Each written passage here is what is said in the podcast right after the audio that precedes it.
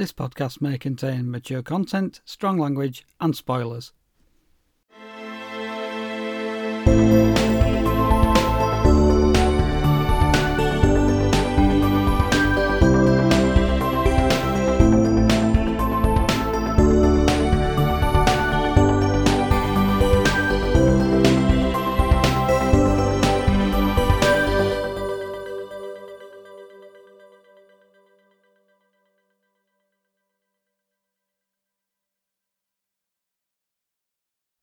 Hello, and welcome to episode 57 of the HD Movie Podcast. I'm Darren Gaskell. And I'm Hayley Alice Roberts. And in this episode, we are going to be looking at a brand new exclusive Netflix movie, The Weekend Away.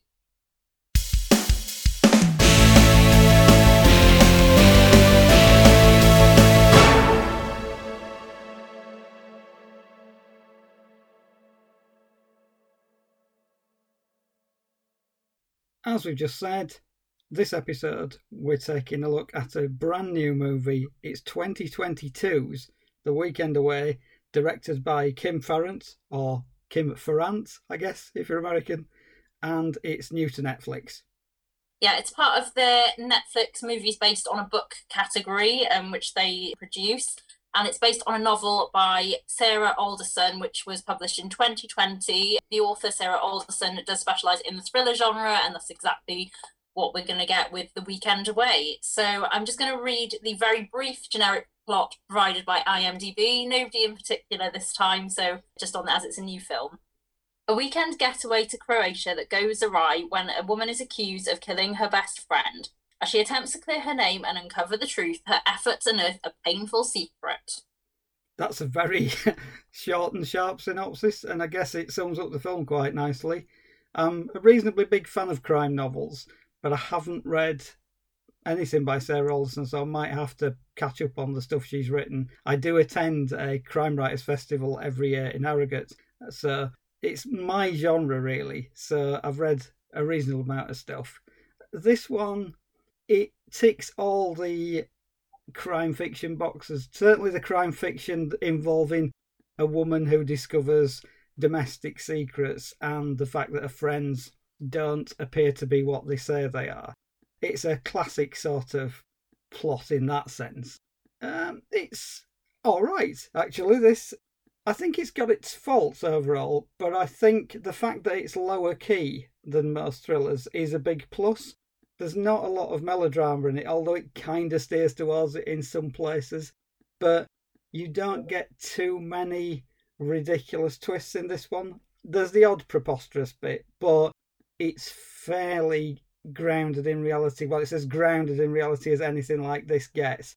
And it's got some decent performances in it, most notably uh, Leighton Meester in the main role.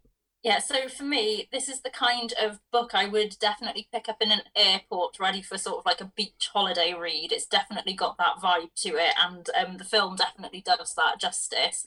I've not actually read this book either. I'm kind of glad I haven't because sometimes I'm torn between do I read the book or watch the movie, and I don't think I can really do both if it's something where you're gonna go into it and you know you already know the outcome. So it kind of steers away from the the suspense element for me. But yeah, this is a very good, straightforward thriller. The characters are engaging enough. Maybe they could have done with a little bit more depth. We could have seen a bit more. I think if you read the book, there is a lot more to it. But it's very enjoyable and a movie you can kind of relax to if you again it's not gore heavy or horror heavy it's nothing like that I say it is just a pure thriller crime drama and yeah, just something quite easy to watch. Yeah, I agree with that. I mean, we kind of damning it with faint praise to say it's easy to watch, but it is easy to watch, and it's the sort of thing. It doesn't wash over you. It's quite engaging. It's fairly thrilling in places. There are lots and lots of red herrings. There are loads and loads of characters where you think, oh, is it them? Is it them? And it's got a good central performance. It's got a strong female lead who gets stronger as the movie goes along. She's a little bit downtrodden at the start, but as she has to fight her way through this mystery, she comes into her own.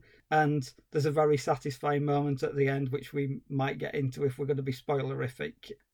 A good attempt by the filmmakers to make Leighton Meester look a bit more plain than she normally does. I mean, yeah, they've stripped her of some makeup and they've made her hair a bit sort of greasy and stuff. It's obvious that Leighton Meester is absolutely gorgeous, even though they've managed to sort of try and make her look like this very ordinary, plain, sort of housewifey sort of character. But I don't think that gets in the way of anything because her performance is so good and it kind of holds everything together because she's on screen pretty much all of the time. It also has a really good opening bit where you're just dropped into the mystery straight away. There's a body floating in the sea, and then the, the um, titles roll, which is a really good way to start a thriller. There's a dead body, nobody knows what's going on.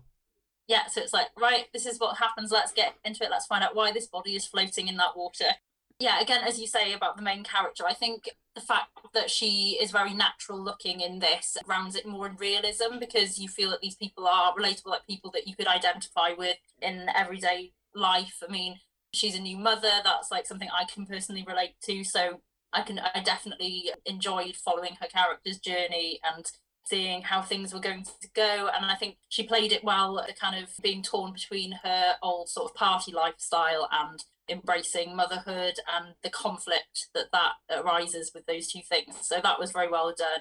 And then her best friend, Kate, played by Christina Wolfe, she is, spoiler the body floating in the water, as it's already kind of said in the synopsis. She is a typical party girl. She's going through a divorce, so she's again trying to regain um, her youth and have fun and just a bit of. She's a bit toxic and self-destructive as well, and she is trying to lure Beth into going back into kind of old habits that you know she would have probably stopped a long time ago. So there is that conflict at the beginning, and then after a heavy night out, Beth wakes up and she's trying to piece everything together, and um, we're along for the ride essentially. And we meet so many characters, and I think at every point in the movie, they're all suspects, and every single person we meet is like, is it him? Is it him? it's pretty much is it going to be a bloke because it's a quite a bloke heavy film apart from the two female leads and the cop it is and it kind of points to the fact that most blokes are dickheads basically there is one reasonably nice guy in there but even he turns to have a, a bit he's got a bit of a shady past even though it's not as shady as some of the other characters the male cop um, what's his name Pavich he's he's particularly nasty in certain places because he clearly has no respect for any female that he's around. There's a bit of a plot development where he's been demoted to this tourist division of the police. So he's obviously very bitter about that, and he pays Beth no heed at all. He's he's a real nasty piece of work, and you kind of think, are they setting him up to be the bad guy in this because he's a cop and because he's holding all the aces in terms of law enforcement? Now, he does seem to be slightly too obvious a suspect, but you do get this sort of thing in thrillers. My and it's not an issue. I was going to say my issue, but it isn't an issue. I never get who's done it and these sort of uh, thrillers at all. My hit rate with guessing the killer is extremely low indeed. I knew who it was from the first time they came on screen. Yeah, I think when you do find out, it is a bit of like, oh, that's typical. There is a, an element of predictability to this film. I'm not going to lie, you're not going to be kind of mind blown when you find out the outcome. And I feel that I've read so many books of this genre with this plot as well. I actually recently read one a few months ago called The Honeymoon, and this film reminded me so much of that. You know, I just enjoy these films where you've got, you know, a psychopath and a mystery going on, like all the, all these kinds of things. So going back to the character, the one male character you said was particularly okay. Um, I'm guessing you're talking about Zain, who is the Syrian taxi driver yes. who we meet at the very beginning, where he um, drops Beth off at the apartment. Now, yeah, he's always got a question mark hanging over him because part of me was always thinking, is he too good to be true? Is he a bit too charming? there's that with him as well. I wasn't totally sold by his character. I thought, oh, there's going to be some something about him, some involvement, or is he, you know, the good guy, and then they're going to have this full blown romance. I'm kind of glad that was restrained a bit because I think again my eyes would have been rolling.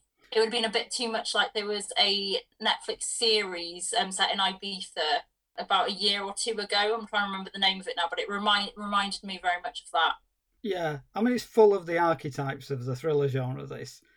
And they throw various things at you to try and chuck you off the scent, which in this case doesn't really work. Well, it didn't with me anyway, because every time they were throwing something in the way, I just thought, well, there's going to be something in their past that's going to absolve them of what they were behaving like at some point, and it does come to light in a in for a couple of the characters. But as you said, this is perfectly fine. It's the sort of thing that it ticks all the boxes. It's a decent little thriller. It's over within an hour and a half.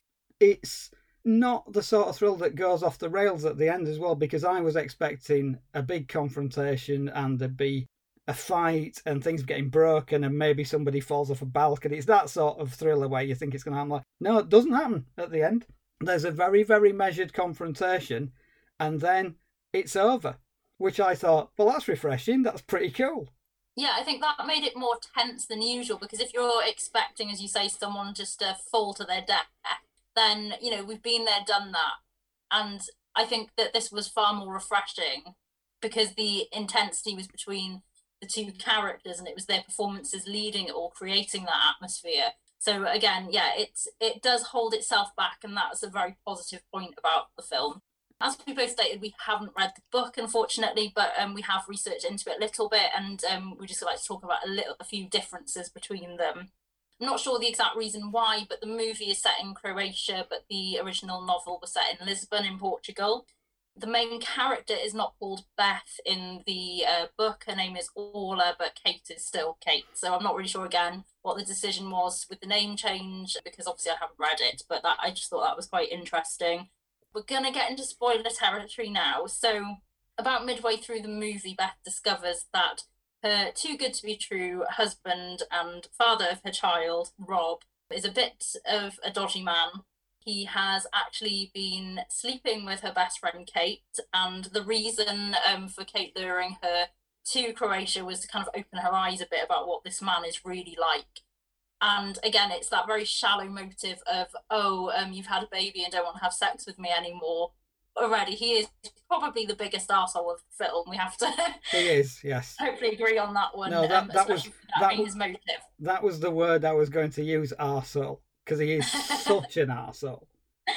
And then in the book, apparently their affair has been going on for a long time compared to the movie, where it's implied that it was a, a one night thing and it was a complete mistake in Kate's eyes, but Rob's a bit obsessed with her, and that's going on as well. We're told that they had a past relationship back in university before he got together with Beth, so yeah. there is uh, that aspect to it as well. So um, I don't really think it matters too much that they didn't have the full blown affair plot in no. the film. I think you know this guy he you know plays it well he's an asshole enough so with every uh, thing he does and how he uses the child against her and, and and I just think like it's crazy what he does in the sense of he is supposed to be looking after his child yet he can catch a plane for one night over to Croatia and then back to the UK it's like who would do that this is this like a bit implausible but it is a bit and then they kind of say oh it's only a couple of hours well it would only be a couple of hours if it was Lisbon it would be quite a bit longer if it was Croatia because I actually fancied going to Dubrovnik, and I still do. And I think the flight's about four, four and a half hours. So that's a that's a bit of a trek if you're going to do that in one day. I guess you can you can forgive them that. I think it's a bit of an oversight because if you if it was still set in Lisbon, yeah, couple of hours there, a couple of hours back. Split looks very nice actually. They they filmed it in Split in Croatia. Looks gorgeous. Really want to go there now. It's fantastic location. The thing about the affair it, they kind of muddy the water with it because they give you the option that it's been going on very you know very recently that it might only be a one night stand jay who is kate's estranged husband says oh it might have been going on for a few months but it's not that kind of long standing thing so you're never really sure how long they've been seeing each other but it isn't long and you're right that kind of length of time leads to some very odd behavior from rob he does seem a bit of a wrong one from the start, does Rob? He's not a very nice guy. He kind of, well, I mean, doesn't belittle Beth in that sort of obvious way, but it's clear that He's just doesn't really see her on his level, especially now she's had a kid. And you just think, I want something really bad to happen to this guy, which is probably an awful thing to think. But in a cast of people who have got various nefarious motives, cop included, Rob is the worst one. I mean, the cop is a complete, utter bastard, but Rob is worse.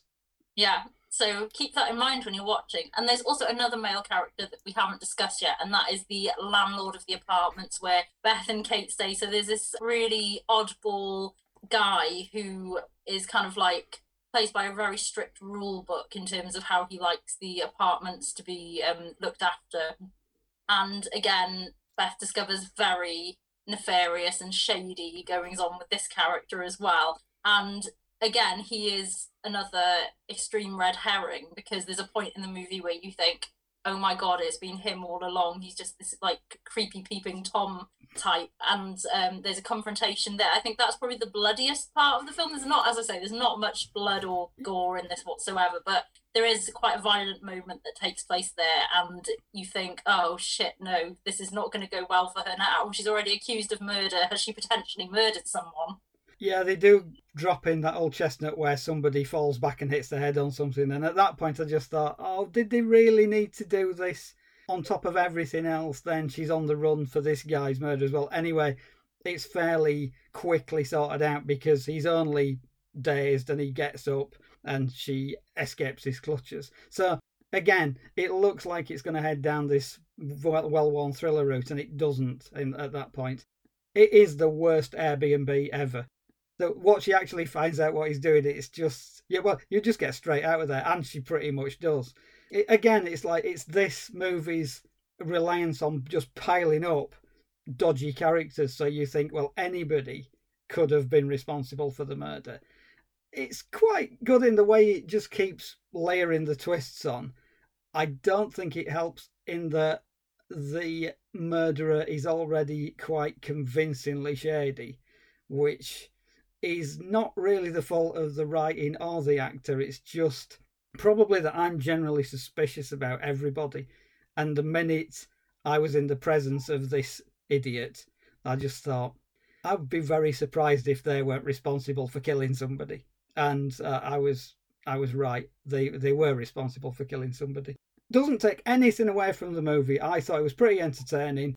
I think it's the sort of thing that if you want something reasonably undemanding, quite entertaining, as you say, not very violent, there's very little bad language in it, there's not an awful lot of sexual content in it. I mean, I think it's rated 15, but I think it's a very mild 15. There's the odd bit where you probably wouldn't want to show it to the kids, but overall, it's not something that's going to offend you in any way, uh, unless you don't like crime thrillers. And this is a pretty decent one of its type it's not going to be the greatest thriller you've ever seen. The twist isn't going to be the greatest you've ever seen. You probably are going to be ahead of it at some points. But in terms of what Netflix has been putting out in thrillers, it's kind of up there with the rest of them. I think Netflix's thrillers tend to be kind of. I'm, uh, middling's a really horrible word to say because this isn't middling, it's quite entertaining. But things like The Woman in the Window, it's got a decent premise and it's got good acting, but it's not going to be something that sticks long in the memory. I mean, the woman in the window had Amy Adams. She was great in that. This has got Leighton Meester. She's great in this. So if you're going to watch it, watch it for her performance. Even if you're not convinced by all the twisty shenanigans going on, she's worth watching the movie for.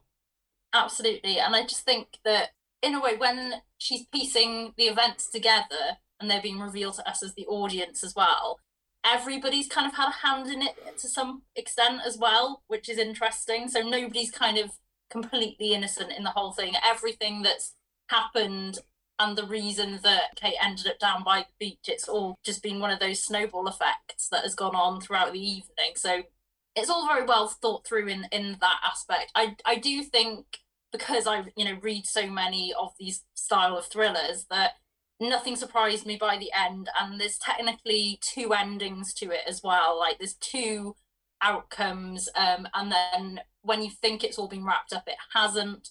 But as you said you know you kind of liked how that all went down in the end and, and it's very restrained compared to how it could be i don't know if you want to go in depth about the the ending, or should we leave it to people to enjoy on Netflix and um, make their own minds up?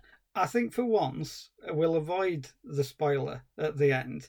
The one thing I am going to say is that um, the killer, because there are so few female characters in this, the killer is a man, and the man does get quite soundly kicked in the balls, which is a, a good thing after some previous advice that uh, Beth has been given.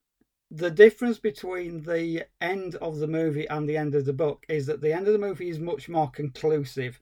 The book leaves you on sort of a cliffhanger as to what's going to happen next, whereas this one, you're left in no doubt as to what's going to happen just after the credits have rolled, which is fine because I think after you've been through all of this, it's that sort of movie with that sort of atmosphere and it's pitched at such a way that if it had a particularly dark ending, you would have probably thought, well, I didn't see that coming.